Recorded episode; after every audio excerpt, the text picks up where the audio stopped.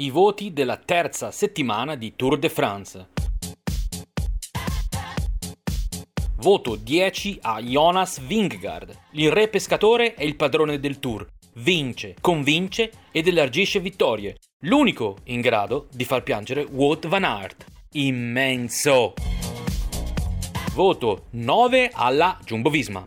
6 vittorie di tappa, maglia gialla, maglia verde, maglia pois, premio del più combattivo. Una squadra imbattibile, coesa, fortissima, praticamente illegali.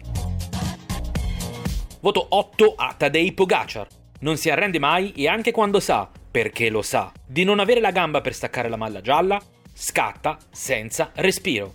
Sente sua la responsabilità dello spettacolo. Scatta, scatta e ancora scatta.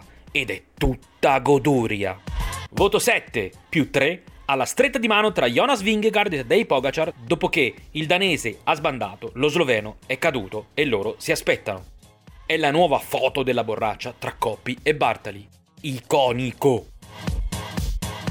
Voto 6 alla UAE che nella tappa 17, nonostante siano rimasti in 3 più 1, McNulty e Bierg tirano come pazzi. Isolano Vingegaard, rompono Thomas rimangono in tre sul Valuron, McNulty tira tutta la discesa e poi tutta la salita finale e Pogacar si accontenta della vittoria senza nemmeno uno strappone e senza nemmeno dare 10 cm alla maglia gialla. Riscatto.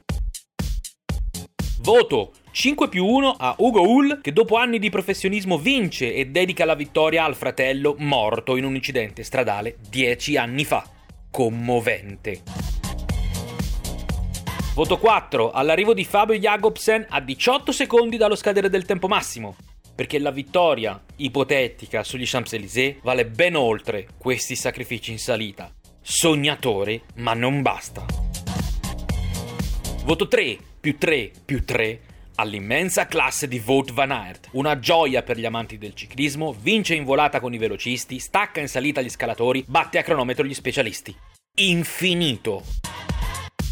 Voto 2 per 3 allo scatto d'inizio dell'ultima tappa di Vot Van Aert, Pogacar e Vingegaard. Un po' spettacolo, un po' pazzia e abbastanza risate. Bravi, bene, bis!